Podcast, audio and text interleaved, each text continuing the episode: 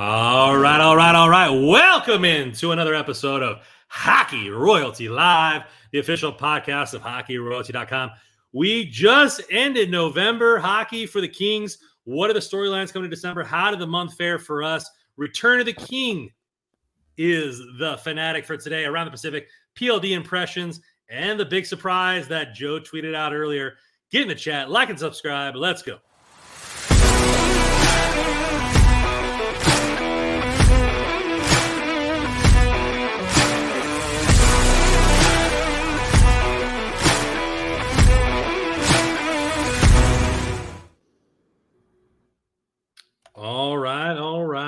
So, uh, well, welcome in, guys. Welcome in the chat. Uh, Russ, you mic muted here, there, buddy. Sorry, fellas. Here we got some uh, Kings hockey to talk about. Thank you guys coming in. Some early risers in, like straight after I posted the video was going on. You coming in here good at, at 1:27 p.m. So getting an early start there. Shank Master coming in. Let's talk some LA Kings hockey. Go Kings go. Kubiak and give him the, the party rock sign. Carter Carter scores. Let's go. Richard coming in here. Go Kings, go. Let's get this fucking party started, Shank Master. They're late again. Let's go. Hey, I have a reason for that. that in a second. sure, the men are going to show. Yeah, we are here. We're ready to go. Holden 92, what's up, guys? So we were talking about it, trying to get everything set up. Normally we get on a little bit early uh, and talk about how this thing's going to go. But uh, there was a car accident right in front of me, literally 200 yards away from my house. Car flipped over. Uh, you know, I'm not going to call myself a hero like Joe is, but you know, pried the sunroof door open to get the guy out uh, of the vehicle. Talked, I had to talk to uh, PD and fire department and everybody and their mom, insurance companies, all this kind of stuff like that to uh, get the story straight because I was the first man on the scene. Uh, but yeah, that's what I was late, and so we didn't really have a chance to huddle up before this episode. So apologize for being late, but we have a great episode in store. I told the boys that I was stoked about this episode, so we are ready to go. Got some surprises, great content. But before we get into all that, JP, what's going on, buddy? You know what, Brandon? I'm doing pretty good. I, I, for those if you can't tell, I'm a little hoarse right now. I've been battling a, a head cold and a cough, so apologies in advance. But I'll try to have a quick trigger on that mute button today. Um, but otherwise, not too bad. Randy, I was telling you before, high school team's off to a good start, three and zero oh to start the season. So we're buzzing. A couple of big ones coming up this weekend. So off to a good start there. And uh, you know, Kings are you know tough loss the other night, but uh, that's okay. Overall, good start for them too. So Russ, how you doing? Yeah, I'm doing good. Doing good. Kind of getting used to this uh, one game a week schedule. I feel like I'm I'm rooting for another football team. Uh, I guess it's better than my other football team I root for. That just gives me constant depression. But yeah, I'm doing good. Kings are Kings are playing well. Besides, like you mentioned, that last uh, that lost uh, last night. But uh, yeah, it's been overall pretty good. How you doing, Brandon? I'll, I'll say this though. I'll say this though that this like little break here, like of breaks between games has allowed me to get caught up on because I, I, remember I told you I was going to tackle that zone entry project and I had to go back like probably 15 games to start the season. So I'm I'm good to go now. So that's helped me get nice. caught up with the tracking Love at least. So that's been good. you know, some breaks right now, but we are we have three games in hand. So they're going to make that up. We're going to have some games to get back in hand. But you know what? I think we're going to get started off here with a surprise. And you know, Russ, I can't help to notice, you know, you're you're pretty good fashionista there. You got the, the Dodgers hat. You got the nice little overshirt, but that bright white shirt underneath you, what's going on with that, buddy? Yeah, it's uh Hockey Royalty's got some clothing that we want to do. Yeah, little, right. Trevor, little Trevor Moore action. Yeah, we thought we'd uh spice it up a bit. You know, we've been talking about. Had a lot of people reach out to me saying they want to get some uh, Hockey Royalty shirts and kind of help us out a little bit. So we thought we put together a nice little design kind of appre- show our appreciation for the hometown kid that is Trevor Moore. So shirts are going to go on sale. They're going to start at thirty dollars a shirt. Um, shipping is free. We're, we're trying to figure out all this. So it's kind of our first dive into clothing, right? We tried to do it a little bit at the beginning when we first started the brand. Didn't really didn't really go too well, but we're trying to figure out some new things. But yeah, shirts shirts came out great, and uh, we're excited to show them off. So yeah, looking forward to uh, shipping them on out. So yeah, so it's it's uh what we did is did the California logo, obviously, uh, with the king crown and the number twelve uh, right where Thousand Oaks is supposed to be. So you know, we're not we're not just throwing the Moore face in your in in your grill. Uh, we're you know we're doing this for Kings fans. We're doing it for their for people who love this team and know what's going on. And then we got the hockey royalty. You know, you got to know where you listen to your podcast. Get your Kings news at the top. Uh, we are doing uh, we are doing small to XL. I understand. Uh, I understand already people here. Hey, what's uh, XL? What is this? The 80s and all this kind of stuff like that. I get it. You know, I, I love my beer and my cheesesteaks too. Uh, we are trying to figure this out. They charge us per size. They charge us all this kind of stuff. So, hey, we're just trying to get this in here. This might not be the last uh, iteration of the shirt. We got definitely, um, you know, ways to go about it.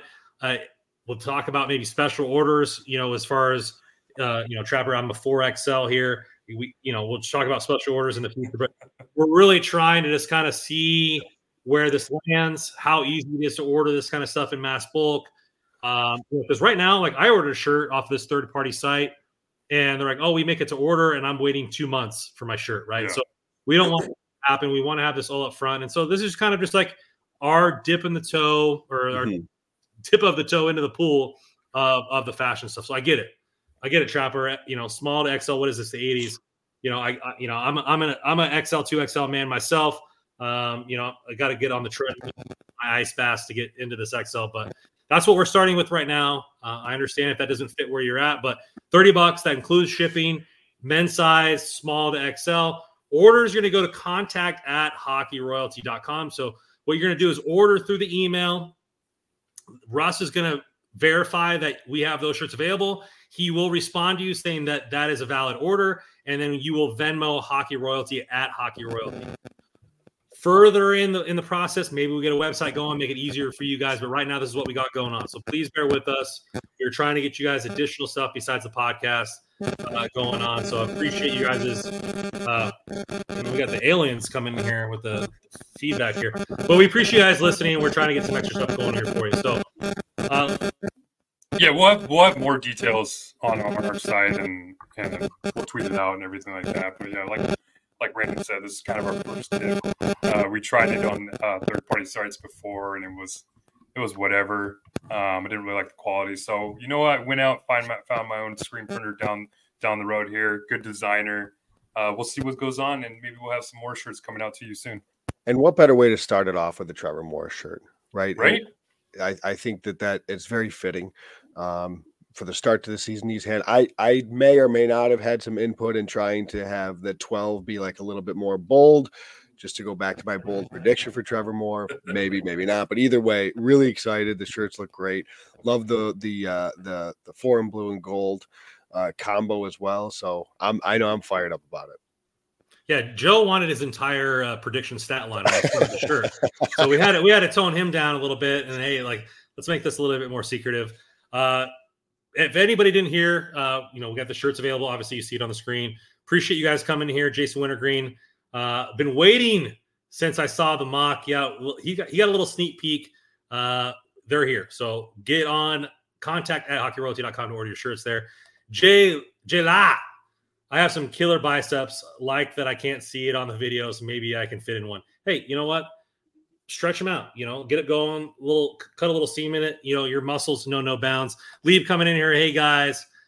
Jason saying, "What's up, Lieb?" And then they had a little man crush thing going on for a little bit. Yeah, and uh, also uh, depend depending on the demand, uh, like, like we said, it's small extra large is what we start off with. Depending on demand, we'll we'll order more. We'll we'll get bigger sizes, whatever, smaller sizes. It doesn't matter. I mean, this was like I said, we're doing this with our own money, kind of our own investment to kind of help out the brand, see what we could do with that.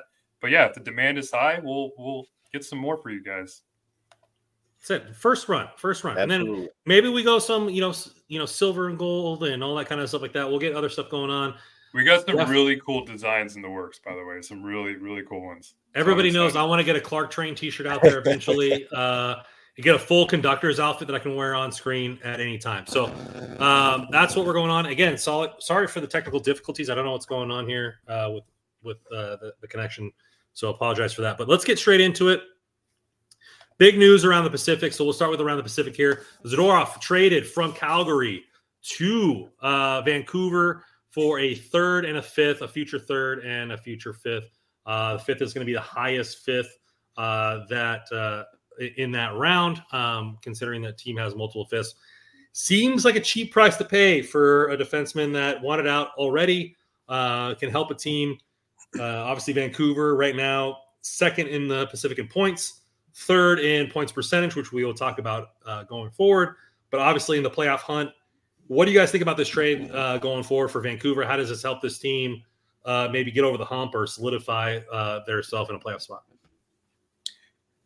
I like the trade for Vancouver. It's kind of like them, I don't know, making a statement saying that this is for real for them, right? It's always it's always felt like with the Canucks, it's like, okay, well, like, what have you done for me lately? It's like a lot of talk, really looks really good on paper, and then just nothing really come to fruition.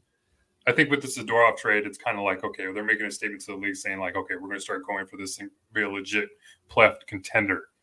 I just, I'm like a little confused by it though, because I feel like I don't know. You you look at their blue line. You have Tyler Myers. You have Carson Soucy, Ian Cole. There's not a lot of speed back there, and I, I don't know. Maybe Kings don't really have that great of speed on the back end themselves either, but they play a really structured game. We've talked about that on end. And when you add Zadorov to that blue line the Canucks have, I'm just curious to see how that's actually going to flow with that chemistry. Because I mean, if you look at some of the advanced numbers with the Canucks, they've kind of been a pretty lucky team uh, through the first part of the season. I'm not saying they're gonna, they're not going to make the playoffs. I, I, I, still think they're they're a playoff team, judging by how the Pacific is looking, and and more importantly, how the wild card is looking. Because I mean, it looks like you can just you can make the playoffs with just 90 points, judging by how the season's going so far. So, so I think it's it's a little bit of an overreaction to like, oh yeah, they just got like a great player in Zadorov. I think he's a good player. I don't think he's a great player, but definitely improves their team a bit. I yes, I, I I'm not like the biggest Zadorov guy, but I think for for looking at if I'm a Vancouver fan, I'm really excited about this trade because they had very little beyond the Hughes and Hronek pairing. I, am not that big um, on Cole and and and Soucy's fine. I know he's hurt right now. He's he's a fine bottom pair. Zadorov adds a, a different element. Um, I think he's going to slot in nicely on the second pair with Myers. Don't, again don't love Myers either, but I think it's just it really helps their depth on the blue line, um, and I think shoot, I, I think if what this did is them recognizing they they had a weakness, you know, especially after the Soucy loss, they really needed to address that. If they're a team that wanted to stay in this for the duration, then they needed to go and make a deal. And, and I thought they did that at a cheap price, really. Uh, I thought they got a, a, a good a good middle pair. You know, he's a four four defenseman, maybe four five type of defenseman. I think he's like one of these guys that's probably better than your average bottom pair. Like he'd be a really really good bottom pair, maybe a lower end middle pair. Um, but again, I think that's perfectly fine for Vancouver. Um, I know everybody talks about needing big defensemen, so I guess we just give Vancouver the title now, right? They got Myers and they got Soucy and they got um, now they have Zadorov, so I guess you don't need anything else but big defensemen. So let's just why do we just wrap the season up, Brandon? What what else do we need to play for? They got the big defensemen. But I mean, they, they, so they got Quinn Hughes. He's top five in the league in points, uh, and that's not defenseman. Yeah. He's top five in points. So they got some puck movers. They got people finally putting the puck in net. Uh, they were a little goal starved last year, as well as not getting goaltending. Um, so they're getting a little bit of goaltending. I mean, in, in this kind of thing, and hey, as, as much as you want to say it's luck or advanced stats or this and that, sometimes people find ways to win, and they're finding ways to win right now. And so I, I think that you look at this team, and last year we were wondering like why why weren't they winning? Like why weren't they winning? Like they have all this firepower, they have one of the best forwards in the game, they have Quinn Hughes, they have all these guys. Like why weren't why weren't they winning? And it was mainly goaltending. And so goaltending's back on, um, and and and, and is playing well. So, you know, I'm, I'm not crowning them as any sort of uh, cup contender, but when you're throwing third and fifth round picks, I mean, the the third round pick is, you know, I mean, we're gonna have a new president by the time the third round pick is available. So, yeah. So, I mean, like, what, what, like, what are we really talking about here at this point? So, it's it's a no, it's a no consequence move for Vancouver. If it works out to where they get a solid top four D, it works beneficial for them. If not, it is what it is. Zadorov gets to go to a place that's in a playoff spot, gets yep. a chance to take a deep breath uh, and and reevaluate his season. there's really no downside on Vancouver, in my opinion. Calgary probably could have held out longer in the the trade talks and maybe by the deadline gotten a second or something like that. Maybe it wasn't worth the locker room cancer that he was. Uh, and that's just me saying that because he openly set, act, asked for a trade. Generally, when a player does that, everybody else knows what's going on, and and, and you see what happens there. So, I, like, I'm not crowning anybody anything. It's not really there, but you look at let's, let's just let's just wrap this up to the Kings here. Like we all thought that the Kings needed to get a puck moving defenseman in Chychrun. They got Gavrikov, and he was the exact player that the Kings needed at that time for the system that they ran. And I'm not 100% familiar with Vancouver system, but maybe Zadorov is that same type of player that, hey, he's going to fill a need and he's going to be the type of player that they need. And they have so much firepower up front that they just need the back end to play adequate and block shots for their goaltender. And, and that's it. So am, am, am I thinking it's a home run move? No. Is it a no consequence move? 100%. So that's kind of where I'm at with the whole thing. Yeah, I, I know. I think the thing with the with the um, could they have gotten more at the deadline? I I wholeheartedly believe that they could have. I just don't know if they could have waited. Like if he got he's gone public with it, clearly he's not happy. It may be best just to move on as quick as he can and, and just rip the band-aid off. So I kind of understand that. Back to Vancouver for a second though. Like I know there's been this constant barrage of like they're gonna fall, PDO, this, this, they're so lucky, they're so lucky, they're so lucky. I mean, yes and no. Like, are they going to play at 120, whatever their pace was, 120 point pace? No, probably not. But like the Kings have the sixth highest PDO in the NHL. So are are the Kings going to fall apart too all of a sudden? What what's going well for Vancouver, what makes me what makes it believable for me, it's their stars are doing the Pettersson is scoring. There's no reason that that should slow down. He's a star. Quinn Hughes is producing. No reason that that should slow, slow down. He's a star. Thatcher Demko is healthy. We've talked about Thatcher Demko on this show for a long time. Thatcher Demko is a top 10 goalie in this league when he can actually stay on the ice. His issue is staying on the ice. He's on the ice, he's healthy. So when you put all that together, then you sprinkle in maybe a little bit of puck luck, like Brock Boeser's finding the net a bit, JT Miller's finding the net a bit more, their power plays clicking. You start to do some of that, then okay, then you then you jump out to a massively good start. But this team, I again, I they're real, right? They're real in the sense that they're they're not just going to fall off the face of the earth because PDO says they're going to fall off the face of the earth. They're here, and I think they're going to be they're going to be okay. Carter scores. That's a that's not a dumb question. It's a legit question. And PDO is not a perfect metric. So PDO uh, is a shorthand for quote unquote luck. Basically, all it does is it adds a team's save percentage and their shooting percentage. And generally speaking, if you're at the top of that list, meaning you're getting all the saves and all your shots are going in, more or less. So, and again, but if you have a really good goalie, which they have, and if you have your stars are performing as stars, which they are, you might carry a decently high PDO. I think that's conceivable. So I, I I'm not, you know, I was down on Vancouver coming into the year, but their stars are playing well. They've got a healthy Demko.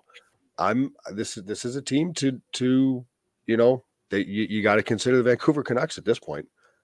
It's it's so weird though because it's the same team from last year with even without Bo Horvat too. I mean, you lost a player, a great player in that, and then one of the players that you got in that trade, you just traded away in Beauvillier. So mm-hmm it's it's interesting to see how Rick Tocchet has really kind of turned this kind of around for the for the Canucks. But I want to turn this to, to Calgary because man, I mean, as much as I love watching the Flames just go up in flames, I mean Zadorov just totally screwed them here. Just yeah. totally screwed them. I mean, that demanding a trade at this time, especially when everybody knows you're going to get traded at the deadline, like there you couldn't you couldn't even wait you had to put out that trade demand and then pretty much force the Flames' hand to trade you, as opposed to just okay, like we can just wait to the deadline when everybody's desperate, people know what they need, and now we'll try to get as much as we can in terms in your return. And now all of a sudden you're only getting a third and fifth round pick for a player that probably could have got at least a second round pick, yeah. maybe even a first at the deadline. I mean, damn. If I'm a Flames fan and especially getting traded to Vancouver. Yeah. You have to watch Zadorov play against you guys, and probably I don't know how many more times we have to play this season, but now we have to watch him in our own division.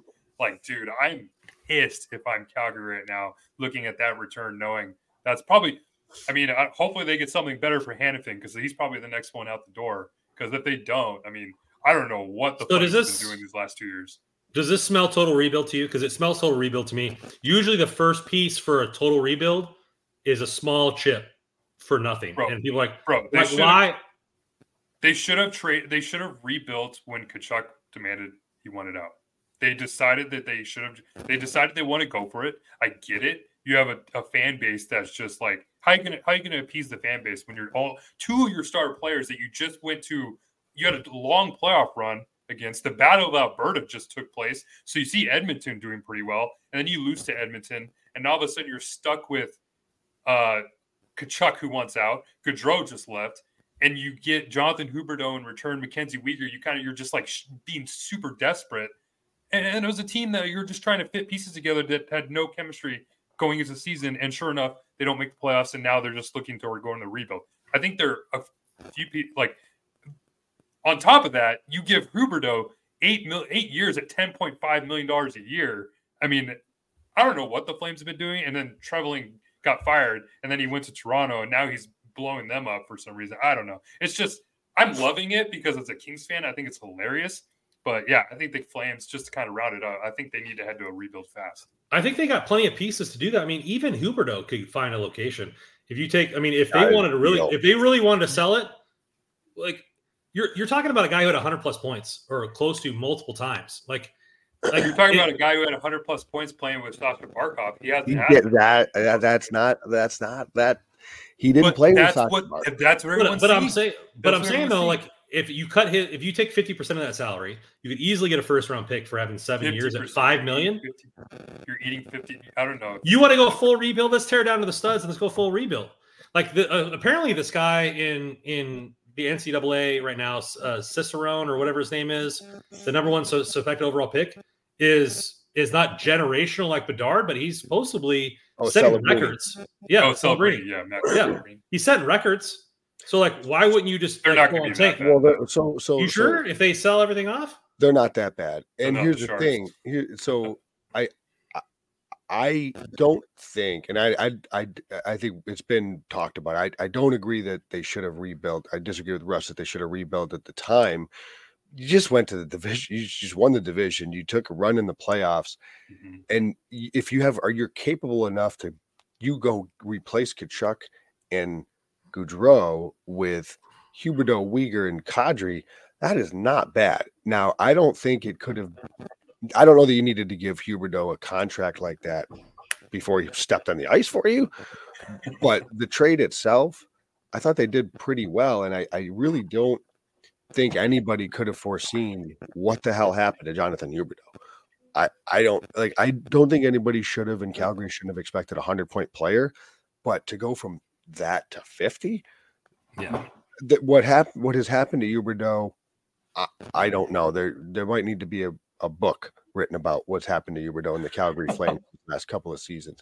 So they're in it now. They're in one. You know, they're in one now. I don't know that this means a total rebuild, Brandon. To your question, because I, it's tough to do when you've got the the Huberdeau and Kadri contracts. Um, but I, I I I'd be curious to see where they go. I imagine Hanifin gets dealt at some point, um, but it's in, it's really fascinating to me because they you know they got rid of what was supposed to be the problem in Daryl Sutter, despite them playing really well under Daryl Sutter. So I don't know that that was actually a problem. I just think some guys don't like guy uh, the hard coach and maybe he wore out his welcome but it's it's obvious and actually i think they're hovering around 500 i don't i don't think so, they're so they're only so they're only one point out of a playoff spot. yeah i don't think it's been like a horrid start to the season for them by any So they're means so they're 9, 10, and 3, 21 points. The Kraken, Coyotes, Predators all have 22 points. Yeah The Blues, who lead the wild card, have 23. So they're not out of anything here. It just seems all the teams that I mentioned outside of the Kraken are playing above what we thought. The Kraken are playing a little bit down. And so like it doesn't feel good for Calgary. And so maybe that's why I'm thinking, hey, tear it down to the studs. Uh you know, it, maybe that's just the A's in me because it's um, ingrained in my life that we never pay our players. Uh, and uh, but uh, it's it doesn't seem good. Like no, it doesn't. It doesn't, especially when you got. If Calgary was a playoff team right now, if they won the wild card because they're only one team out, and the Kings were playing them in the first round, would we even be remotely scared? Like, no, no I wouldn't probably, be. Probably not. No, I mean, so, if you're asking me today, no. Um, I am asking you today. Yeah, that's I guess that's true. You are asking me today, but like Markstrom's playing better this season. I, I so I, I wonder if this if they'd take this to say we're going to get him out because he wants out, and then let's take a breath sure. here. Let's let's see how these next this next month goes, and see where things kind of shuffle. Like I'm not saying they're going to be buyers by any means as we approach the deadline, but we'll see how things can go. We'll see if things change. Um, but again, I, I, it's not like they're a bottom feeder team. They're they're in a they're actually in a probably pretty bad spot because they're kind of in that middle ground and they've just sold a piece. So I I don't know what direction they go in here, um, but I don't think it's a total rebuild at the moment. I think it's I'll, tough I'll, I'll say this with the Flames, and, and it's already happened. I mean, you can't go back and redo the Tkachuk trade. I think just kind of go that real quick is I don't I think that trade kind of just opened everybody's eyes just how good Matthew Tkachuk really is. Yes. Because nobody really understood how much of an impact that player is, has on that. Is he the best American player right now? No, I probably would take Eichel over him. Maybe Hughes, but he's yeah. up there he's he's in the conversation, but I would say he's definitely the best American born player right now. With with Eichel, with Hughes, with Matthews, I'm I'm that's a that's Matthews. A, that's the only one that yeah I forgot about Matthews. So yeah, those are those are tough conversation. Uh, guys, Trevor Moore. I mean, these are this is tough. Uh, Matt Roy conversation. Real quick, really quick before we move on from uh from Calgary, I want to go really just tie up Vancouver. Vancouver because Russ, I think you made the comment like they're we're, we're going to say that we're for real now. We're going to address our holes, address our needs. Vancouver should trade for Sean Walker. Vancouver should trade for Sean Walker, put him on the right side next to Zadorov. Philadelphia is doing good with him. They're trying to make the playoffs right now. What are you talking about? They already made the playoffs.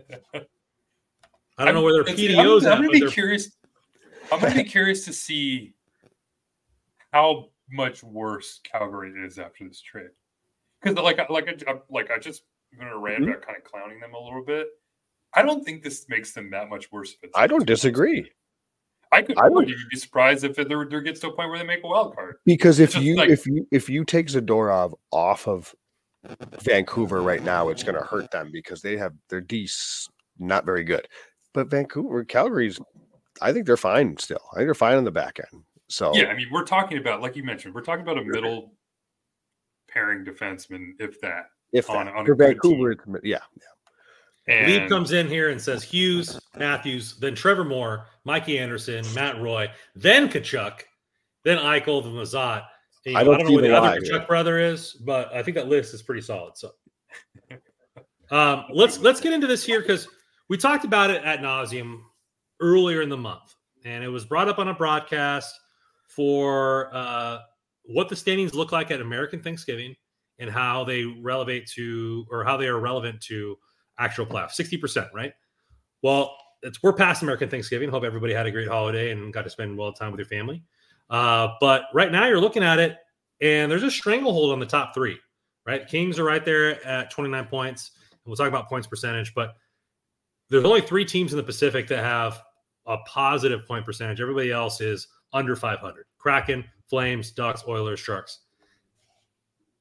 Are the Oilers a team that need to to break it up? Like, is this are they a team that can get out of that that hole? Or because that's what the whole podcast we talked about last time. They have to make a move. They didn't make any moves. They they're still a bottom feeder in this division. Is this just time for them to to blow it up, or they need to just get rid of pieces that aren't McDavid and Draisaitl and kind of go from there? Like, how do you feel about the Oilers? I mean, the Oilers did the only thing they could do right now in terms of making the change, and that looks like Russ is frozen. I imagine he's gonna he's gonna talk about. Um, well, let's let's coach. let's answer Troy Miller's question here. I feel like Thanksgiving's sure. too early marker. Standings don't mean a lot. Well, they do. Statistics say otherwise. Last twenty years, sixty percent of the teams that are in the playoff spot as of Thanksgiving make the playoffs. That's a pretty high marker. I mean, I'm not a D student, but that's still, I mean, you're a betting man, Joe, right? Yeah. If you were right now, if you were looking at the playoffs, would you bet the Kings would make the playoffs right now? If you were to give in a bet? The Kings? Yeah. Y- yes, hundred percent. Would, would, would you bet that the Vegas Golden Knights would make the playoffs? Yes, Would you bet that Vancouver would make the playoffs? yes. Okay. So, But what I uh, would, I would also bet that Edmonton would make the playoffs. okay. Well, you probably make some pretty good money there. So, That's where I that's where I thought you were going with that. Because I think Well- they make the playoffs still. so I don't. Okay. I think they're done. Okay. The thing with the Oilers is they do have one, two, three, four, five teams that they would have to leapfrog in order to do so. But when I look at the teams ahead of them, Anaheim, they're not going to buy. If anything, they sell. I just don't think Seattle has enough. Calgary, I think we've talked about here. They're probably going to be sellers. Arizona's an exciting team, but I don't think they're going to be doing anything too impactful. And uh, like I think Edmonton, who's only five points back in Nashville, I think they can catch Nashville. So there's a lot of teams that got to leapfrog, but I think I think Edmonton. I think their goaltendings are frauds. I think Skinner settles in though. I think Skinner No, settles you, in. you keep saying that. I don't. Okay. All right, we'll make a bet right now. You Okay. What's the bet? What's the bet? Yeah. Okay, so we are we already bet another bottle. Let's do a bottle again Okay. under under fifty. Okay. I'll say that Edmonton does not make the playoffs, and you get Edmonton makes the playoffs. I say Edmonton makes the playoffs. Get gentlemen's agreement. Gentlemen's agreement. All Oh, right, cheers. There it is. Yes. So I, I just think that there sometimes dysfunction is dysfunction. The Angels, Los Angeles Angels, right, have two of the best players in baseball. They can't figure it out in a year. Sometimes dysfunction is dysfunction, and I I firmly believe that there is a cancer in that locker room. There's a cancer in that organization. They can't get over the the the the uh, scrutiny that comes with the Canadian market. McDavid, every single interview looks upset. Like he's not like, hey, we're going to get out of this. We're going to fix this. Like it doesn't seem like anybody else in that organization wants to do anything. I think firing the head coach was preemptive just because the fact that like they needed to do something. But sometimes you, if you do something for the sake of doing something, it doesn't mean it's the right thing. Like I just don't understand. There's no strand other than McDavid's the best player on the planet that leads me to believe that Edmonton has anything to do here. Well, and yet they've won three straight. They're tied. They're looking like they're going to at least pick up another point tonight. Um, so maybe some things we we talked about, quote unquote, luck with the Vancouver Canucks earlier. On the other side of the coin, Edmonton was the unluckiest team in the league. They had the lowest shooting percentage, the lowest save percentage. They were among the worst in the league in both of those, and they still are, frankly. So, eh, do you think um, McDavid and Draisaitl and and Kane and Hyman and Nugent Hopkins are going to be this snake bit for this long? I don't. No, but I but I think the goal the goaltending is going to be as bad. and that's And look, and, and look at the and look and look at the Kings last year. They were scoring points, and their goaltending was garbage, and they were okay. yeah. I I, I again so if I they're okay, that's not enough to get you out of a trench. I am Because, I am because all those other teams are to win games too. I am just more a believer in Stuart Skinner than most. He's he's had obviously a bad start to the season, but I think he's settling in a little bit. Um, the last I, I don't know what his numbers over the last handful of games or so, but I, I, I think the Oilers are good enough to go on like a run, like a Yes, 12 like a like a Kings 13 and 3 type of stretch. I think the Oilers can put one of those together and if you do that, I mean, you're going to be right back in business when the standings are still relatively tight. So I'm with you though that it is kind of fascinating that the statistic about the American Thanksgiving because it is kind of an early benchmark, but it is fascinating. But Sixty percent, sixty percent, and that's there's always one or over two- two decades. Well, yeah, but, but- so look at the standings though. Look at the teams in the Western Conference that are not in the playoffs right okay. right now. let's, or- let's let's let's do that. Let's let's do Western Conference here. okay. Let's- I agree with you. Like, So Who do you there's eight- think there's eight teams. There's eight teams that make it. Yes. right? 60% is roughly two to three teams that drop out. Yeah. Right? So right now we have we have Colorado at 30 points. Yeah. Dallas. Stars at 28. They're in. Winnipeg at 26. I think Winnipeg makes Go- playoffs. I said that at the start. I think they do. Golden Knights 32, Vancouver 31, In. Kings 29. In. Now, where I will give you and play wild card is playoffs. Yes. Maybe it's just a wild card. Uh, yes. Maybe the top, maybe those top three teams in each of those divisions are that good. And it's just a wild card. And where I will concede to you, where their chance at making the playoffs is, is I look at the wild card and I'm not confident in any of those teams. Exactly. That's where I'm at. But but I still think dysfunction is dysfunction. They're not a team that is built to win right now. Well, They but don't have the mentality to win. But is it dysfunction? They've just rattled off four straight. They're win- they, they came back. They were down one nothing in the third period. They came score three third period goals. They're going to win tonight. Pick up two more points. Where's that leapfrog them in the standings? Two more points puts them to 19. That puts them ahead of Anaheim. Joe, And Joe, I had, I had the worst vision of all time, and I can find the toilet at night sometimes. so like they're getting, they might be getting lucky. I don't know. Like, you know, but ultimately, when you get LASIK, LASIK is the LA Kings. Like their vision test looks good. They look confident all the time. Even in the loss last night, they look great. Edmonton does not look good at any facet, even in the last three games to me. But it is now it is now four, by the way. Four straight. Four. Okay. Where where I will concede to you is that the teams that are competing for them or trying to knock them off that wild card spot, I'm not 100% confident. So that's where I think that they could get in there. I don't think they'll win the division. I think they get in the playoffs via or not win the division. I don't think they get in in the Pacific. I think they're a wild card if they do get in.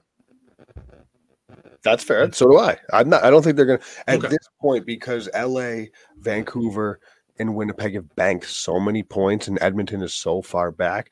While it's not impossible, I I think Edmonton's path to the playoffs is through the wild card. Yes, I, I that I agree with, but I think they get there. Okay. Let's get in let's get into one more thing here. Obviously Edmonton you think is going in. Who who is the other who's the other team to drop off then? Well, Um, actually let's do this. Colorado Stars, Jets, Knights, Canucks, Kings. Which one of those six teams are the team that doesn't make the playoffs? I, I of those. If, if you were if you were to give those six, because it's again sixty percent, we're just playing the odds. Out of those well, six if you're teams, which- excluding the wild card, the wild cards count. No, I know, but I'm saying generally, some team can have that just as much as a team can go on a run. Team I can mean, fall. if if if this is just an exercise, Joe. If I'm you're just- talking one of those six, it's it's Winnipeg. If you if you're going to talk one of those six, it's Winnipeg that falls off. But I I do think that they can be. I think they make. I think they're the third best team in that division. So I think they make. I think good because that's what because that's what Kings fans want to see because we want to we're all about that Vilardi hate um and in his in his uh American History X type haircut going on that he's got going on there. So um no, I'm just kidding. Um so actually let's get into that. Vilardi pretty salty coming back from the MCL. Uh I didn't really read into it. I'd be upset with an injury. His he just got a payday. He gets a chance to prove himself on a team. Goes out. Cross check was a little low. I get it. Uh, and and you know he's dealing with what 10 degree weather rather than being in LA. So did you guys read anything into Vilardi's statement, or or is everybody overreacting? I didn't really read into it too much. I think everybody's kind of. I, I thought. I mean, yeah, it's kind of weird to for him to come at a player like that, or at a former teammate and a former line mate like that, and Blake Lizotte. But I don't know. I, I thought the play was just incidental, purely, and so I don't know. I didn't. I didn't read too much into it. to be honest No. I mean, I don't care at all. I, I, I genuinely don't care. Like it's the guy's probably frustrated. He's been dealing with injuries for a large part of his career. I'm sure he's frustrated. He had to deal with it again. And I mean, I don't know. Maybe him and Blazat didn't get along for all I know. I don't know what their relationship was like in LA. So, I mean, honestly, for a team like the Kings that have started so well at 13 and 3, like to see King's Twitter go out of their minds because of a comment that Gabe Vilardi said, like, who cares? Why do we care? I, I don't know. Like, to me, I genuinely didn't read anything into it. He's probably just a frustrated guy that was hurt and he's frustrated to miss time again and emotions are still maybe a little high. Like, I, whatever. That's what I, that was my thought. I don't even do like did he he didn't call Lizotte a dirty player. He just kind of said that he, just, he said the play was dirty. He said he makes the he he does those he does those type of plays. plays. Yeah. I mean, which I mean that that kind of comment, yeah, that I could see up that kind of riles people up, but I mean, I don't know. It, but is, is he wrong? And just is he like, wrong? I mean, Lizotte, I wouldn't call Lizotte a dirty player, but he's definitely in the realm of being annoying and being a pest and and chipping away and doing stuff that bothers people. Like I would say that. Yeah, he plays the he plays the game hard. Yeah, which you need. Yeah, which you need. Yeah. I forget what it was. I we I watched uh, a different broadcast and and I forget what player it was, and he's like, "So how does it feel to play on the same line as Marchand or the same team as Marchand instead against him?" He goes, "I'm glad he's not. I'm glad he's on my team. I was tired of playing against him. Like those types of players. I'm not saying Lizotte is Marchand, but I'm saying those types of players, night in and night out. Like that's a that's just gruesome to play against. I think Lizotte not in the physical sense, not in the dirty sense, but he's tough to play against, especially when you think you're getting a, a reprieve for a fourth line. Right. You get you get that type of thing. I think I think which is good, you know. I don't I just don't think when you're sitting at 13 to 3 that you have to give one iota what somebody else says. I don't know. Like if Blake I, I mean, wants to be mad, he can be mad. I don't care. Was, I don't think Lizotte cares. Right, me, me neither. But over oh over under uh uh Englund or Englund decleating Vilardi. I I don't know. I, I'm gonna say under because Englund isn't like gonna go looking for it. And he's leading the league in in fights. So. He is. He is. But for sure, shoot, Vilardi sure as hell ain't gonna mess with drop it. Englund. All right. So we're going to get into this here, but before we do that, let's get to our sponsors here at DraftKings. Oops, my DraftKings things went up. So DraftKings, we're talking about our bets here. So tonight you're looking at Avalanche Coyotes 2 2. The over under is at one and a half, which it always is in hockey. But over under for total points is six and a half. So are they going to be able to go over that threshold? Minus 120, minus 110, depending on the over under there. You have the Stars Flames, again, tied at 2 2. Tomorrow, Sharks Devils. Are you going to go over under six and a half, or are you going to take the spread? Devils two and a half over the Sharks. Uh, that might be something to look at. So DraftKings is something that you need to get into. So with with DraftKings Sportsbook, download the app now. Use code THPN. New customers get 150 bucks instantly in bonus bets. For betting $5 on hockey, that's code THPN only on DraftKings Sportsbook, the official sports betting partner of the NHL. The crown is yours lots of bets to be made, Joe. Lots of bets to be made. But right now, I don't know if anybody was betting on this, but this is time our second called Return of the King. So we got three parts to this segment. All of them are, are a king returning to something, whether it's the King's team returning to top form, a player coming back, or a player playing at the level that we expected him to play at. So let's start with Return of the King leading the Pacific. So obviously, points, big thing at the end of the year. Everybody has 82 games right now. We don't have 82 games. And so the Kings have three games in hand. Points percentage at 725, Vegas Golden Knights at 696, Canucks at 674. So they are leading the Pacific. They are leading the Western Conference. And I believe they are third in the entire NHL in points percentage. LA Kings back on the top, return of the King. We are loving this. Outside, even in the last game, we lost. We didn't get any points but completely dominant this game. This team is firing on all cylinders. They don't have a Lizotte, which I think we're the only team in the in the NHL complaining about not having a fourth line center. But he's a major part of this team. The third line really isn't going well, and we'll talk about PLD later on. But this team is is, is just completely firing. Power play is kicking up. Penalty kill had a streak going on. I think 28 straight penalty kills uh, without giving up a goal. Really can't have much to gripe with. Is this team for real? Do you feel now at the end of November that we are a cup contender? Joe. It's hard to say otherwise right now. I'm not seeing much right now um, with w- where their weaknesses are. Um, their penalty kills improved. They're getting saves. They're getting contributions from all around the lineup. Their depth at center is is so damn good. Um, you know, and they're doing this, you know, maybe Viktor Arvidsson comes back later in the season, you know what what an addition to the lineup he is. I mean, I think the questions is still a question. I think maybe we're being maybe this is me being a little nitpicky, but I mean, you asked. I think if the question is still goaltending, I, I still think that's a fair question. Can now can, let's let's. Let's let's do let's go on that. So is okay. it top end goaltending or is it depth for you? Both. Like, listen, would anybody be surprised if if Cam Talbot, if something happened, or if he just kind of just came back to earth a little bit? I don't think so. Of course not. I don't think anybody came in thinking Talbot was going to be a Vezina candidate, which you could probably argue that he is at this point. He's had a really, really good season start to the season. So, you know, if Talbot falters a little bit, you know, Copley has been up and down this season. So I still think goaltending is will it hold? It's 20 games. Will it hold for the next 62 and beyond? I think is still a fair question. Um, you know, and after that, like then it gets really nitpicky. Like you're looking at, okay, like for me personally, I'm looking at where the roster shakes out and like areas for possible improvement.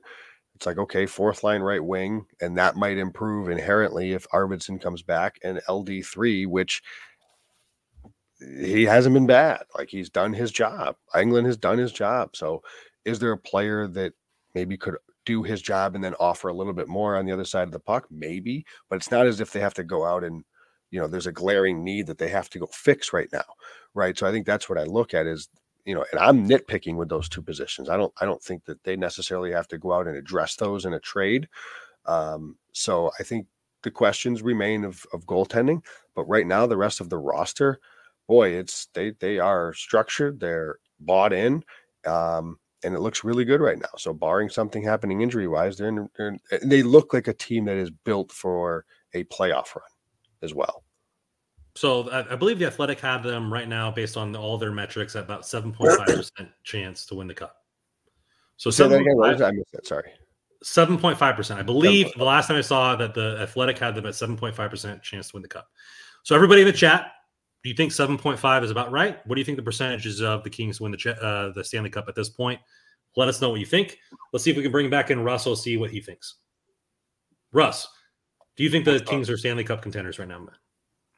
I mean, they certainly look like it. If you look at all the metrics and all the the, the goal differential, I mean, the way they're winning games and the way they're playing, I don't think there's any kind of.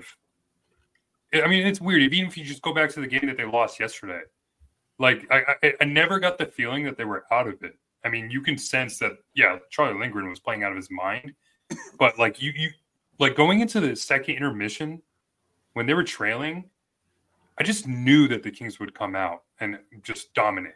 Like it was just not even a question that, that they would play that the way they were playing, and sure enough, they did because this is just what they've shown all year. So I, the only question I, I, guess is like what Joe said is if the goaltending can keep up. That's still going to be a question mark with this team because of Cam Talbot, the way he's been playing. Is it sustainable? Um, you're still going to have to rely on Phoenix Copley.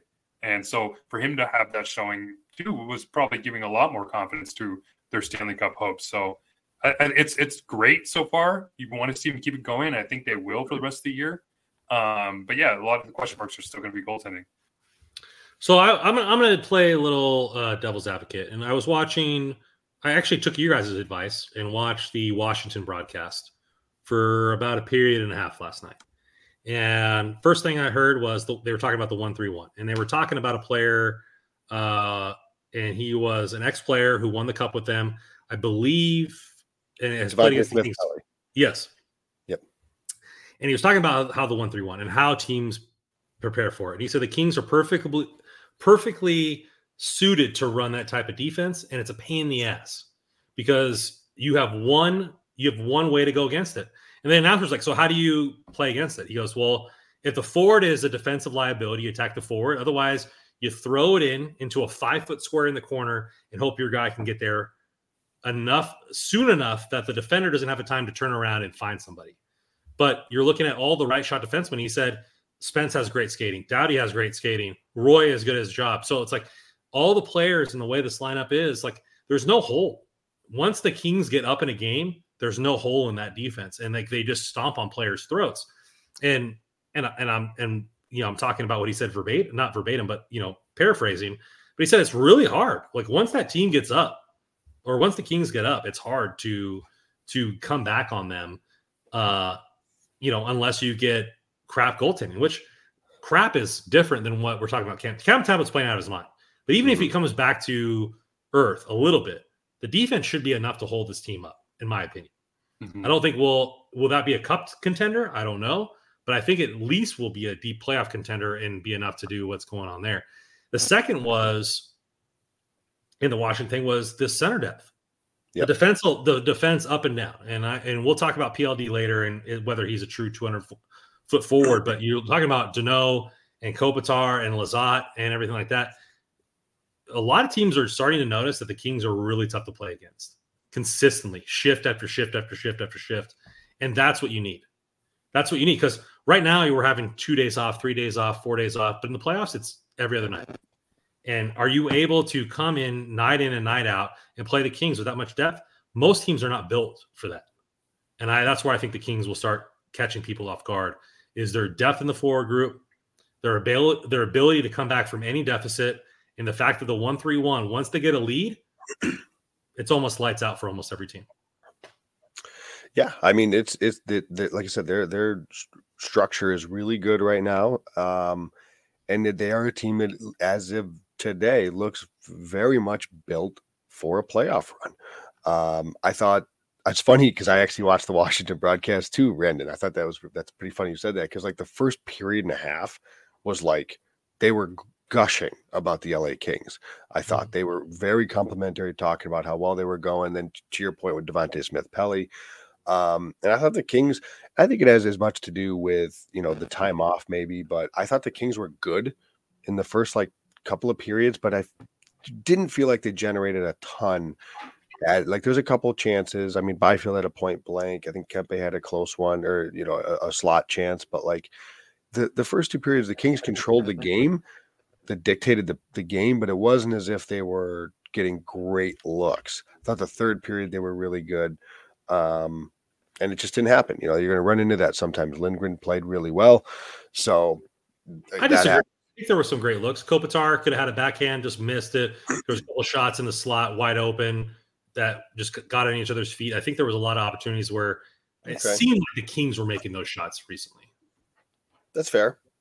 Yeah. Oh, the other thing to consider too is, you know, you know, everybody, eh, like I said earlier in the show, everybody's all over Vancouver because their PDO is so high. Like I said, the Kings have a pretty up their PDO in the top, you know, almost top five in the league. So if you're going to say that, then you know maybe the Kings shooting percentage comes down to earth a little bit rather than being like what is it the fifth highest shooting percentage in the NHL at 5 on 5. So, you know, they there there may be some that that some of that were Randon where he's like, you know, they were they, they buried those uh, a few games earlier and they they missed it this one. You know, stuff like that's going to happen, you know, over so, the course of the season. Yeah, so the stat, I look, the stat I look at, Joe, and I know we've talked about PDO and rightly so because of Vancouver and everything like that, but the one I look at is the high danger chances against and I think the Kings are number one in that area. So yeah, we're talking about goaltending, right? I mean, yep. this is why it gives you a little bit more confidence that Cam Talbot can be sustainable and kind yep. Of keep that going, and Copley can come in because the Kings aren't really giving up those high danger chances, and they're getting a lot of them themselves. So yep. I like that stat a little bit more because it seems like they're kind of defending their own area a little bit. Yeah, and well, to be clear, like that's why I don't necessarily love the PDO stat. That's kind of the point I was making. Like yeah. I don't read a ton. It's a nice little like quick barometer about luck, but as you also have to keep unpeeling the layers. And to your point, Russ, I, totally agree. When you look at the expected goals, the high danger chances and stuff like that for and against, then it, it paints a picture of like, okay, yeah, this is sustainable. Well, let's let's let's talk about a stat that isn't uh, you know disagreeable. It is the shutout uh, from Phoenix Copley. Uh, didn't allow any goals. That's zero. Um, that's a goose egg. And, and getting back, so return of the king, Phoenix Copley, rising from the ashes, uh, well needed for him. Obviously, uh, doubted by all Kings fans, including us. We talked about it on our last podcast. Is it time to go away? Is it time to get Rittich? Is it time to get Portillo? Which, uh, if you're looking at all the stats, playing better than Jesper Wallstedt in, in the AHL. Just a little side tip there. So, Goalies. um, let's let's talk about this. Has he looked better in the last two games? Yes. Does this give you guys confidence, Russ? I'm going to do this to you that that the, now the Kings have two horses in net to where to where they can continue having multiple runs and not rely on Copley so much, or not rely on uh, Talbot so much. I think for the time being, I'm not gonna. I mean, yeah, it's looked great, and that's that's kind of why I pointed to that expected goals against, high danger chances against. I look at that, and that's why when Cam Talbot came over here, he talked about the Kings being a friendly system for goaltenders because if you look at it, they are. They're the best team in terms of being friendly to goaltenders because they don't allow those high danger chances, and their penalty kill is really good. So, I mean, if you add both of those together, a goaltender can go in that's probably be playing pretty me- mediocre and get a win, and that's really all that Copley needs to do. We we talk about it on end. I mean, just go in there, make the saves that you need to make. The Kings will limit the high danger chances, and you come out of there with a win. And and sure enough, that's exactly what the Kings are doing. So I, I, like what I've seen out of Copley these last couple games. I do. I'm not going to sit here and say that he's going to keep replicating it because I'm I honestly just don't know. Um, but yeah, I, mean, I think it's just kind of like I think when Copley starts, you just have to be like, okay, if we get a win out of it, it's great. It's total. That's awesome because really can go either way with some of his play but I don't know. It, it's it doesn't give me a ton of confidence and keep it going for the whole season. But we, I hope he does. So Joe, so Joe, let me let me let me ask you a different question there. Let me sure. spin this off here. Russ brought up the high danger chances, um, and then we talked about last year that he just needs to be good enough to win games. Obviously, the offense is well better five on five this season. Do you have the confidence then in Copley, maybe not to be the savior of the franchise as was as he was last year, but to be an adequate enough goalie to where you're not worried about starting him going forward? I I mean I think Copley can be around a 900 save percentage goalie. And I think that's right around that's probably a tick below league average these days. Save percentage is down these days. Um, so you know, I think going because I think there's a lot of people calling for Rittich.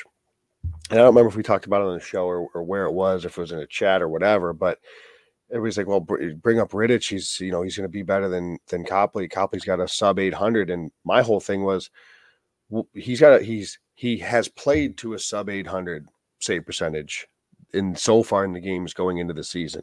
I would argue my I mean, the argument I was making was the probability of Copley and Rittich playing and making 27 out of 30 saves in the next game is probably exactly the same just because one has a decent save percentage in the AHL and the other one's got a 780 in the NHL doesn't mean anything really for the next game, in my opinion. So I was fine to give Copley a longer stretch of games to to really see because you know I think it was too soon to pull the trigger. Um, you know, I was nervous that we may be getting to the point where we're going to get there and that the the the the shoe is going to fall off of Cinderella, but again, I I'm not taking a whole lot into these games and that he's going to be he's fixed, he's fine. Other than I just think here we go, like he's it's goalies, man. Like he, however he go, like I'm I'm not. I don't think Talbot's going to be a 928 save percentage goalie for the rest of the season. That I, I just think the Kings are going to have this is. I, I don't think you can like get married to any one way or the other with these goaltenders this year. Like, oh my God, Talbot's the savior at 928 okay, he's played 928 for the first part of the season here. There's 60 games left. Okay. So let's just pump the brakes a little bit. Enjoy it. By all means, enjoy it. Be pumped about it. But little be, you know, kind of reserved here. That's how I'm trying to approach this is I don't know that Talbot's going to be a 928 all season, but I also didn't think Copley would be a, an 800 all season. So we're going to meet in the middle. And I think that Talbot will probably settle into a 19s and, you know, Copley, you know, pushes, you know, maybe high 890s. And, you know, I think, I think it's going to be okay. Don't get me wrong, but it's still enough to be, you know, question as you head into playoffs. That's all. So everybody, Russ is having a little internet troubles within his building uh, in his area, so he's trying to get that back on on track there. Uh, Richard coming here with goalies are voodoo. And Trapper, uh, I come, I miss Russ. We all do. We all do. So uh, before we get into the next Return of the King, uh, I just want to mention this, and and we don't we don't like doing this here at Hockey Royalty. We don't like trying to plug ourselves up and everything like that. But we would really appreciate it if you guys hit the like, uh, share our feed going on. We're trying to get we're trying to get into a non-pathetic realm of, of YouTube uh, going forward. And all that means is more giveaways for you guys, right? So Russ gave away some tickets the other night, uh, which would mean signed jerseys, all this kind of stuff like that. So we want to give away more stuff to our fans, our royal listeners. So any any likes, any subscribes, any any tweeting or or following of our podcast will be will be greatly appreciated. Our, and then we're we're analytics people here, Randy. Our like to viewer ratio is like 44% for today's show. There's, we have to get that. If that, if that was if that was Corsi, that's pathetic. Right? We're struggling right now. We're yeah. struggling. so and then we also have the super chats on there. Uh, so that means you are guaranteed to uh, get your comment or question. So if you want to steer this podcast in a direction, super chats up there. Two dollars, I think, is the lowest one. Like I said, we're trying to do more stuff for you guys. This is the way we're doing it. I know that wasn't on the on the docket last year. We just came up here and talked Kings hockey, but you know what? This is what we're doing now. We're trying to get you guys more involved, and this is the way we're going about it. So our let's expected, get the our expected likes percentage is way down right now. so the last return of the king, the only return of the king that matters to Joe is Blake Lizotte. Blake Lizotte, it is is coming in and is skating uh, in a red non-contact jersey. Uh, he should be ready to go. Um, coming soon. Now, the fourth line hasn't been abysmal. Mm-hmm. Uh, they've had some good games, had some bad games. Obviously, it's much needed that he gets back. You know, things float around. But how big it would be to get Lizotte back coming onto this road trip coming up? Yeah, yeah. I, listen, I, I think Lizotte is, and we've talked about him at length on this this show. I mean, I think he's as good as it gets in terms of a fourth line center. And I, you know, not to say that the the lines have been has been terrible in his absence. Although, if you look at the last three games, they were, you know, a, a, um, 30% shot attempts against Anaheim. They had a good, really good game against Montreal 73%, 41% um, against Washington. So, again, it's, it's not the end of the world, but uh, you, you're definitely missing an element on that line, I think, with, with Lizotte that's not in the lineup. He is the best of that group, generally speaking, in terms of like his of, of controlling the zone entries, more so, certainly more so than Trevor Lewis, who is he's just a dump and chase guy. That's it is what it is. Um, and Kaliyev throughout the season has been a dump and chase guy. Lizotte is more so than is controlled, but he's going to at least be willing a little bit more to get into the zone. So I just think that they're missing, they're missing a little bit more of kind of the way they get into the zone. And I think they're also missing that creativity. They're really not getting Lizotte, as we've talked about, has been like somebody that's in the upper part of the Kings lineup in shot assist per 60. He's a creative player. So yeah. to miss him, that's what that's the part they're missing. Like maybe with the existing fourth line, they cannot get killed. Maybe they can control some of the shot attempts, but I think you're going to miss some of those those scoring opportunities because of what Blake Lizotte could bring to the table and does bring to the table. So we got a couple people here. Lib coming in here, or Lib. Uh, any idea the Kings had decided not to say anything all about uh, Lizotte's timeline? Well, they didn't have to put him on IR, so they don't really have to do anything. They just say he's out and he will be back at some point. Uh, Richard coming in here. If Lizzo isn't ready, do we call up Turcotte? That would have happened before Thanksgiving. Right now that he's in actually skating on the ice, uh, at practice. I don't think there's any call up. I think they go with Jaret and Nolan. And can we get off his back, please?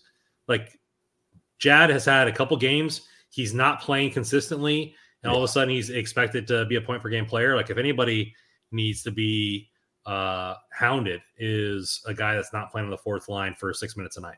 So like let's just let's just kind of move on and and and like like I get it. Everybody wants Turcotte. Everybody wants Fagemo as a goal a goal per game player in the AHL. I get it, but let's just not pile on Jad for for him having to fill in and not really getting any playing time. Like, what do you think the defense is going to look like? Like, have the defense nobody is filtered in. In my right, like there has been not been one game where a different player has played, right? Like uh, Bjornfot played the first game, but that was just because of the, the cap crunch. Remember they played The short crunch, yeah, yeah. That was So, it. Yeah. in a normal lineup, nobody has played otherwise. So if there's an injury, like what are we going to say? Like, oh, you know, Bjornfot or Moverare or whatever. Like, let's just let's just pump the brakes on the hate for for Jet, right? Like, Yeah, I, I'm I'm I'm with you there. I mean, J- listen, Anderson Dolan's he's a he's a I think he's a better player than he gets credit for, and I think the reason we're seeing the this iteration of Anderson Dolan is because the role he's in. He's the 13th forward, so when he gets in, he's just like, don't make mistakes, pucks deep, you know, be responsible, and and play a simple, no a limit mistake game. Whereas if he was given a longer leash, for example, say next to Blake Lizotte on that line and say, okay, go, go, we're gonna give you a stretch here. Go play. Go, go be, go do what Anderson going to do. I think you could see a creative player who finishes.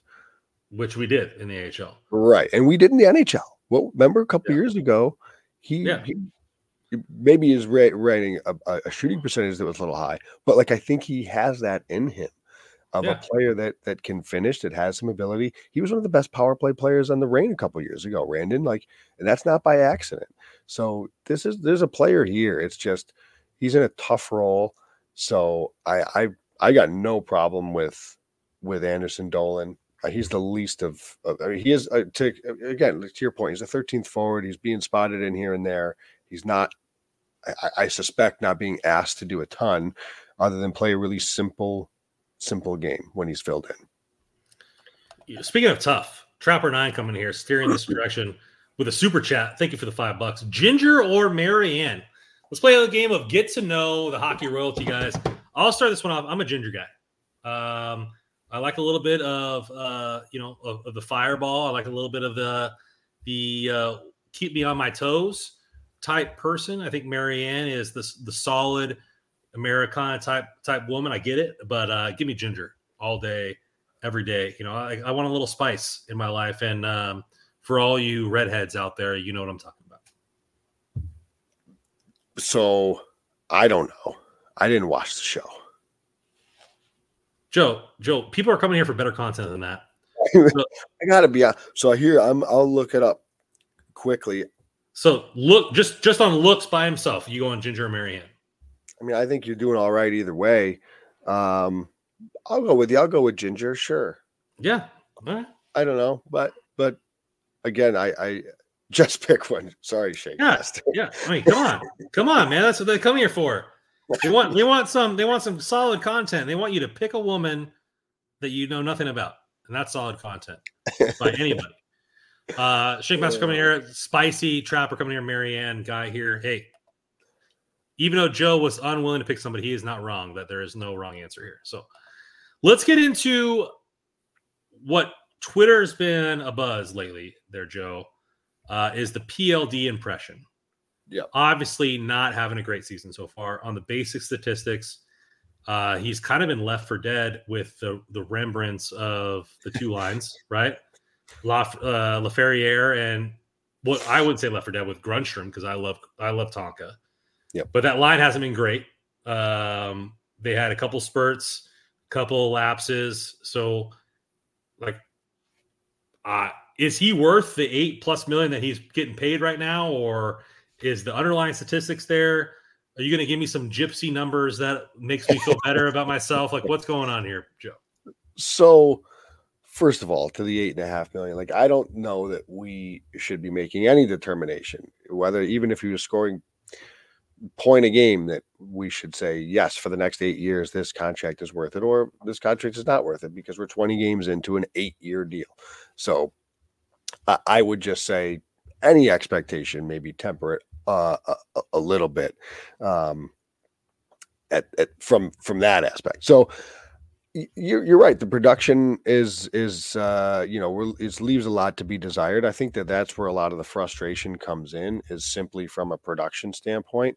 Um i i don't know whenever i watch him and i watch the and i do the tracking for like the zone entries the guy is an absolute horse i mean he is the number one player on the la kings in terms of controlled zone entries and i checked back to corey sznajder's uh, all three zones tracking data last year, he was 78% carry percent. So carrying the puck in 78% of his entries were carry ins. The Kings didn't have anybody last year above 68. And he's doing it again this year. I've got him tracked so far. So, so let's let, for everybody who didn't catch that. Kings last season didn't have anybody over 68% in carry percentage over the uh, over the blue line. PLD was 78%. So 10% better than anybody on the Kings last season. And that was last season. So like when and the point of that being that statistic is obviously if you're controlling the puck into the zone rather than just dumping it and having to go chase it, there's a much higher probability that something good is going to happen from that shift and that zone entry if you're coming in with control versus not with control. When I look at this year, I've got him at 74%. That leads the Kings. Kevin Fiala is the only other King right now above 70 at 71%. So when I look at that, it's like every and every time you watch his shifts, watch him through the neutral zone. He's a horse. He gets the puck and he lugs the puck into the zone. It's like, okay, so he's he's doing that. What I've noticed is his shots are way down. Um, I'd have to go back and look to see what he shot last year, but his shot attempts are noticeably down from where they were a season ago. I'm not sure what the reason exactly is. I mean, I, he's like 12th on the Kings in in shot attempts per 60, which when you consider it's Pierre Luc Dubois, it's pretty he's, low. He's ninth in November. Okay for the for uh, so with the line change, he's ninth total. Okay, and which is interesting because I would, and if you think about it, like early in the season, Kevin Fiala wasn't quite the same Kevin Fiala. Um, and actually, you know, his shot assist numbers, he's he's down a couple shot assists. Um, Fiala himself is from where he was last season. So I don't. I think Dubois, though, overall shot contributions is kind of middling. So I think he's struggling to to connect consistently with line mates. I think he's doing a good job with some things. Like I said, the zone entries, the controlling play, going hard to the net, being hard to play against, being a physical presence. Like I think all that is very, very good. It hasn't yet translated to points. I still want to see him next to Trevor Moore. Uh, I think that that would really uh, help to elevate his game because I still think next to, I mean, I'm a Grundstrom fan, I'm a Laferriere fan. I think it just I, would like to see a little bit more of a play driver next to him. Um, I mean, you could say that the Kings almost have play driver. What? He should be the play driver. Well, but, but I guess what I'm saying is, is you kind of have multiple play drivers on every line. Like you look at that Danault line, Danault and is a play driver. Kevin Fiala is a play driver.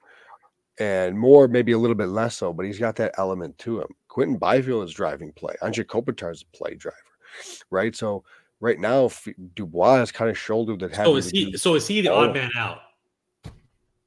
You're talking about all the guys you mentioned are all in the top two lines. Is he the odd man out?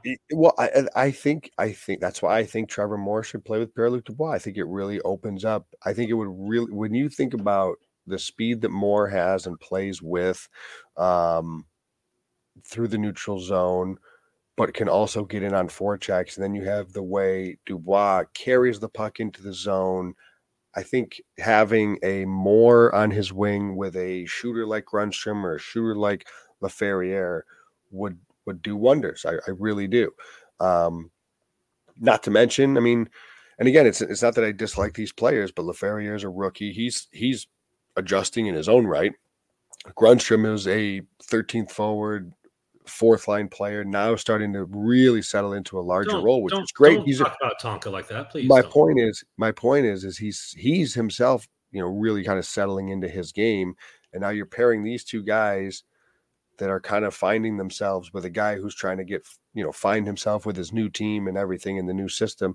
So, you know, McLellan talked about it after the last game that he thinks his game is going up. He thinks he's getting better. He thinks he's settling in. And I don't disagree with that. I, I just would like to see him with a I'd like to see him with Trevor Moore. But overall, I guess you asked the question about the contract. I mean, if obviously the production hasn't been there. He's not producing at the level that he should be. On pace but, for 47 points, which is not good. Yeah, it's obviously not good enough.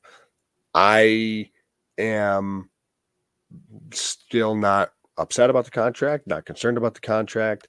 Because I think as he continues to get settled in here, uh, I think he's going to be just fine. And he's doing a lot of things well. Like I said, with the the way he controls the puck, the way he controls the zones, he controls the neutral zone.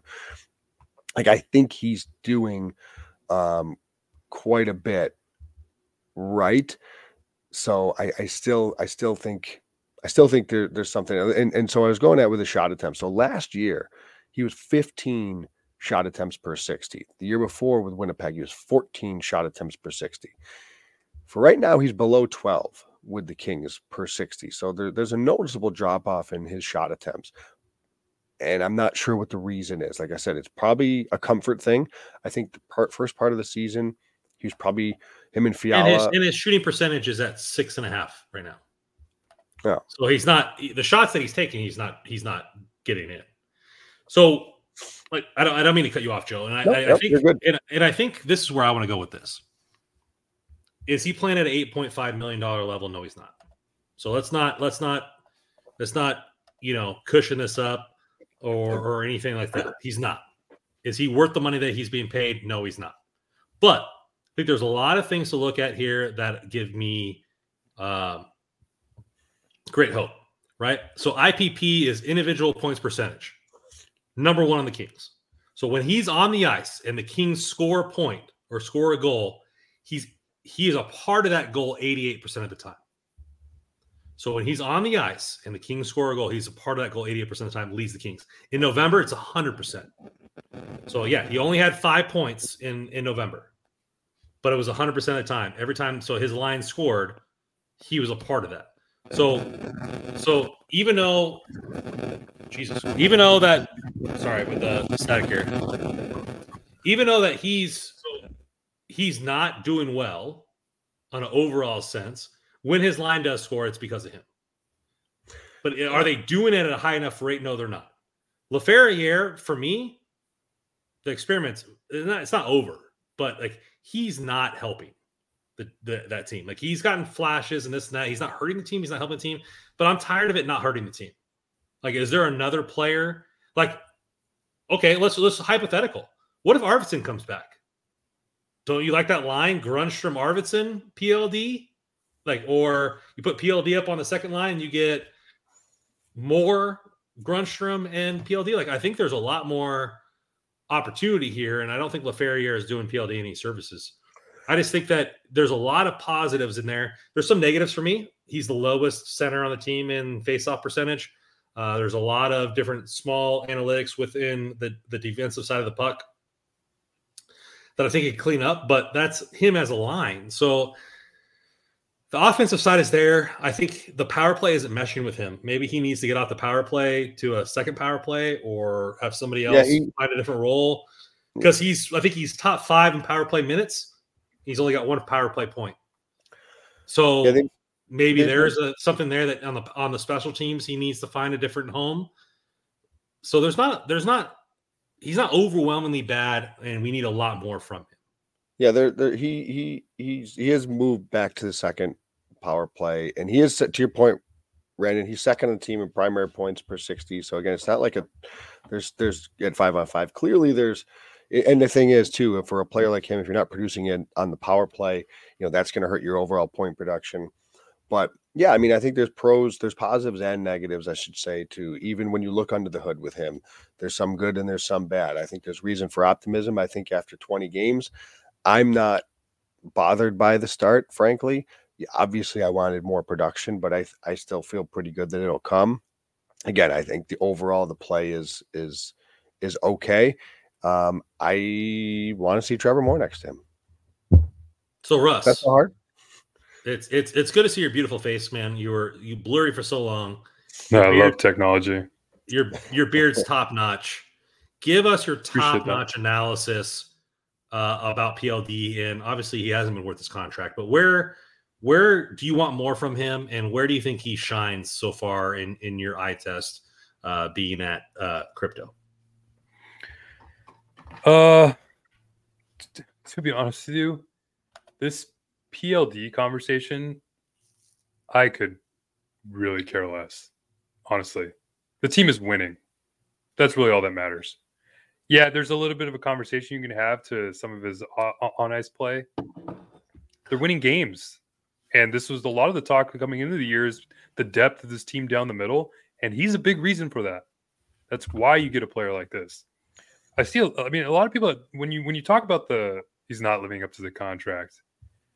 I, this contract his contract isn't going to start being lived up to until Kopitar leaves. That's that's more that's going to be where everybody's going to be focused on at that point.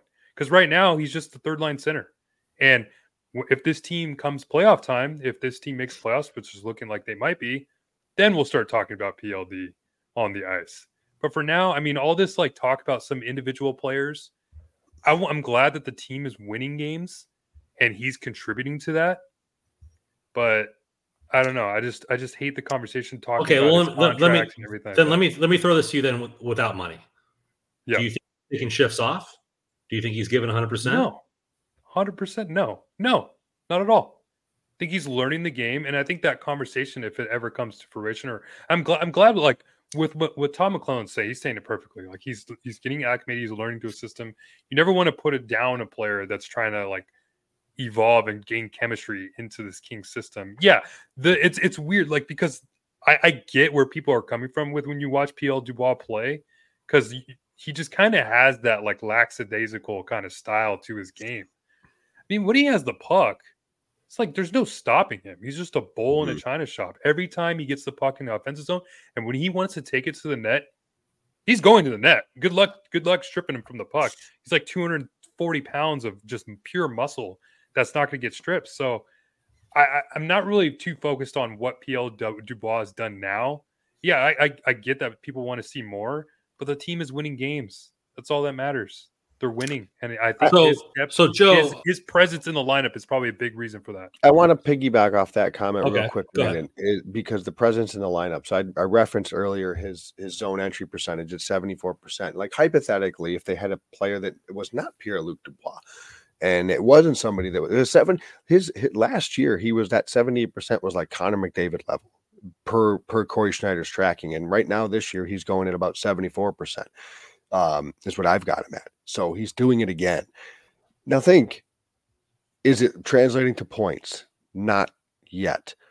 But is it translating to offensive zone time for his lines, or at least is it keeping the puck out of his defensive zone? Because what if you had a player that was at a 53% zone entry, controlled entries? Well, now you might you run the risk of playing more in your own zone because if you're dumping it in or you're you're turning pucks over as you enter the zone. So maybe that's a little bit too you know nitty gritty of a way to look at it. But when I see a guy controlling the neutral zone like that and controlling the puck into the zone, like I just think that's a good process, and that's that's it's certainly better than playing in the other zone. So you you're not wrong there, and I think it reminded me of the PDO podcast, and we referenced this the last three or the PDO cast. We've referenced great. Subscribe. They do a great job at breaking down individual players and and taught me more about hockey than I ever knew in just 55 minutes watching the Quinton and so if you if you have watched it, the first 35 minutes are about Quinton Byfield, the last 15 are about the Kings. And what they're saying pretty much is that the Kings last season were a zone entry team that went north and south and now they're going in in a diagonal fashion. They're weaving in and out. They trust the player holding the puck to bring the puck in, and they're bringing almost like a black hole. They're bringing defenders to them, allowing them for off the rush chances. And then when they get in there, every single player is strong on the boards to play half court offense. So what you're looking at with PLD is that he his zone entries, he is the black hole. He brings that puck across players come towards him. Right now, if you look at the shot percentage for his line, Laferriere, his shot percentage in the month of November was zero. If you look at if you look at PLD shot percentage was 6.67. So that line, whether you say snake bitten or not, he's drawing players to him and they're not finishing.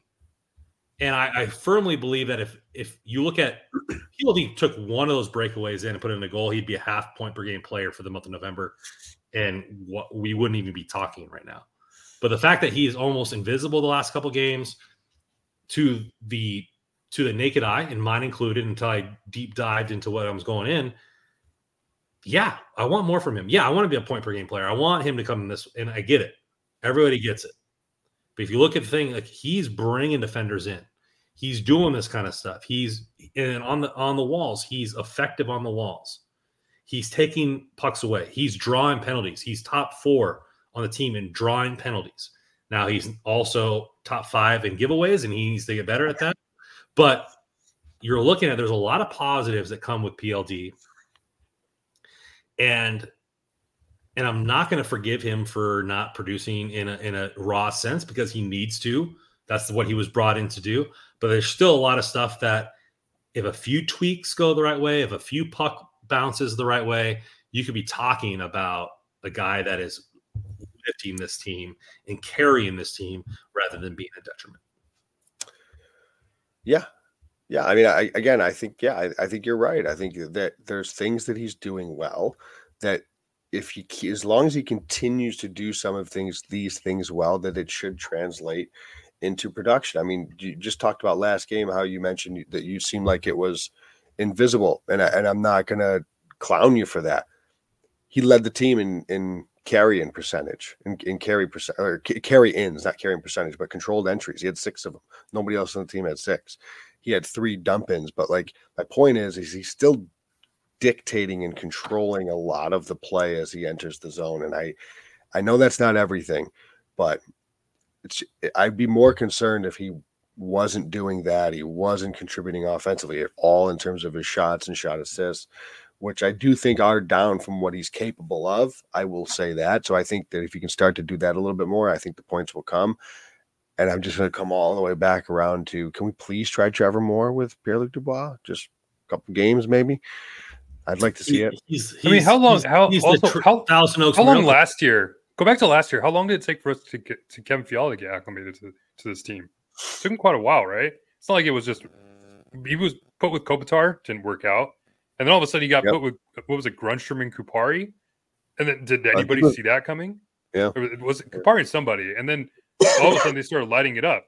So it's like we're we're 20 games in and we're already nitpicking and talking about how he's not worth the 8.5 million dollars a year he's getting paid and all that. Like, like this is the thing is like I I just hate these conversations about these individual players when the team is playing some of the best hockey. We're, we're having conversations too. We're talking about is this the best Kings team we've ever seen?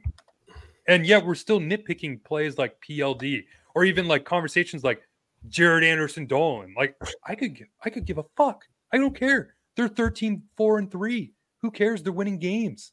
Let's let's keep it going that way. And if they start losing games, or if those players are are a big reason for that, yeah, then we can start having that conversation. I'm loving the, having a player like PL Dubois in the lineup and this team playing as well as they are right now. But uh, come playoff time, I think we'll see a, another level of this player on this team. So right now, everybody thinks he's not playing well. That line's not playing well. Yeah, you're not wrong. But if you look at the stats right now, seven games, expected goals 50%, two goals for, two goals against. They're like they're, they're right mediocre. And if you look at a couple goals, a couple things plot their way, you don't expect uh, Laferriere to go zero shot percentage in November. Obviously, the shot percentage was down for Grundstrom in November. So you expect a couple goals to just come their way or PLD to take a, a puck all the way into the net instead of just to the net we're talking about a different line. And I think that is he worth 8.5 million right now? No, he's not. Is the team winning? Yes, they are. It, should we expect more from a guy that you were paying money to? Of course. But right now, it's it's I'm I'm glad we're nitpicking at yep. at, at number one in the division, right? Point percentage. Because that's because that's the type of one, that's the type of podcast we are. Two, that's that's that's what you need to get over the top is where is that little extra fringe that 1% that 2% that's going to get you that next level and win you that cup so uh carter man the the chat's going live for you russ they were they were hungry for a little russ morgan here russ is staying on business trapper coming in here right you are right russ trapper nine russell russell russell kubiak sp preach russell preach hands just, in the air i mean I think it's I just love that uh I mean, this is a good team. It's a fun team to watch. It's like the the conversation of this is the best team we've seen. I mean, I, I was I was so pissed off that they lost uh, yesterday because I had all these stats I wanted to rattle off about how I think they had t- they would have tied like the franchise best points uh, for the first 20 games, uh, like second most wins that they had 14. But I mean, either way, like statistically, this team is like you watch. I watch Kings games. I watch Kings games, and you watch the Kings play, and it's just so smooth, so systemic everything just flowing right. And like I mentioned, the game last night, going into the third period, you just knew that they would make a push. Like it wasn't even a surprise to me that they just outshot, like totally dominated that period. I think there was only two faceoffs in their own zone in the third period through for the whole for the whole period. So it's and then you watch other games, and it's like you see like the Maple Leafs and like the like I don't know. I'm just throw out names and kind of dogging, but yeah, it's just I think this is a good team, and we should just be happy about it. And and uh, obviously we are, but once we start nitpicking a little bit, of talking about a little critical of players too much, I think we can wait on that uh, until playoff time comes around. I know I'm getting a little ahead of myself, but I think Pierre Dubois specifically, his contract will be dissected a lot more uh, once that playoff time comes around because he's definitely an upgrade over Kupari, and he's going to be expected to play like that. Russell is is is stacking up the nicknames here. He's getting close to Daenerys Targaryen, the first of her name, the Unburnt, the Queen of the Meereen, the Queen of the Andals, and the Rar, the First Men, the Khaleesi of the Great Sea, the Breaker of Chains, and Mother of Dragons. You are almost six nicknames back of of of, uh, of being with there with the the Russell, the Prince of Courcy, and the Duke of Fenwick. I try, I try. Yeah. So let's get into this. Uh, last month we did this here uh, at the seats at the round table. So this is our segment here for the month, uh, where we give our player of the month essentially a seat at the round table. Um, because uh, you know King Arthur, the LA Kings, well, that's what we're doing here. Uh, last month, Byfield was mine, so I guess I'll start up because I went last last month. So I'll go first okay. this month. And this and this month for me, it's uh, Adrian Kempe. And that might be the easy one uh, this month, but uh, in a game, he played left shot D, uh, huge hits. Uh, he had plenty of goals. Uh, I think he's on. If anybody is any watching any sort of West Coast hockey, he should be in the Selke conversation with his defensive play this season. And it, and I and I understand that people want more of those one timers on the power play, but he's scoring goals. Like he's taking pucks away. He's still driving them on the power play, and he's standing up for teammates. He's getting he's getting scruffy out there. He's you know John with people. I think that Kempe is becoming the player that I thought he was, or more of the player that I thought he was two years ago. And he's probably not even not only one of the best players on the Kings roster, but one of the best players in the NHL. I love the mention of him for Selke. I hadn't even thought about that. I mean, if Mitch Marner can be a nominee, then Kempe should be a nominee. He grades out pretty well, and uh, Don Luszczyszyn of the Athletic just releases uh, player cards, and uh, it's been a good start to the season for Adrian Kempe. That's a really good shout, Brandon. So who wants who, to I'll, put I, who wants to go next for the given their player seat at the round table? I'll go next. I don't think this is going to be much of a surprise given how big of a fan of of his that I am. He led the Kings in goals uh, for the month of November with six goals in 11 games. He led the, the team tied for six with Kopitar, tied for the team lead in points with your Adrian Kempe with 11 points. 56% Corsi for at five on five, 55% expected goals, 60% scoring chances, 59% high danger chances. It's Trevor Moore. He just keeps doing it. He's off to a hell of a start to the, the t-shirt season. man himself. Yep, it keeps going. I, I maybe I think it was Lieb throughout uh, sometime over the weekend that I wasn't bold enough. Had to go. Should should be looking at 40 goals for Trevor Moore. I don't know, but he's buzzing. He's doing it in in all three situations. I, I love watching this kid play. And all you got to do is put him next to Pierre Luc Dubois, and you're going to see an explosion. I love it. I love it. Trying to hype up the t-shirts. I love it, Joe. Um, I'm going to go a little off off the the ranch here. Is that the word expression? Either way, off the off the beaten path. I like that. I'm going to go off the beaten path, and I'm going to go with Todd McLellan as my. Whoa! I think. Just let's let's list off some of these moves he's made. Switch Grundstrom and Kaliyev. That's worked out. Grundstrom has a couple goals now playing with Pierre Dubois. he sat Alex Laferriere for one game, much to kind of my displeasure. As much as I love Alex Laferriere, Alex has come back and looked like the player he was those first couple games he started in the NHL. And then the Phoenix Copley situation, when everybody was writing him off, he was answering questions about whether he was losing confidence in him.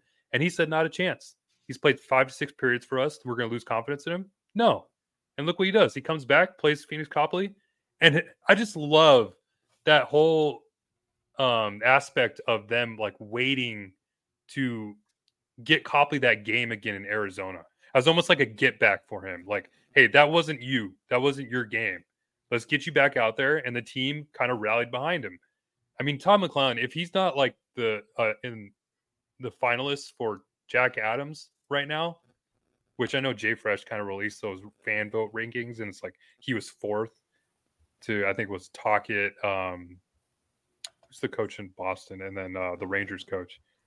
Either way, if he's not in the finalists, then all hell's going to break loose with hockey royalty because we're going to start start a, a, picket line outside Gary Bettman's house because that'd be a, a, total disgrace. But I just love a lot of the moves that Tom McLellan has has, has made uh, these over these last few years and or these last this last month, and it's paid off.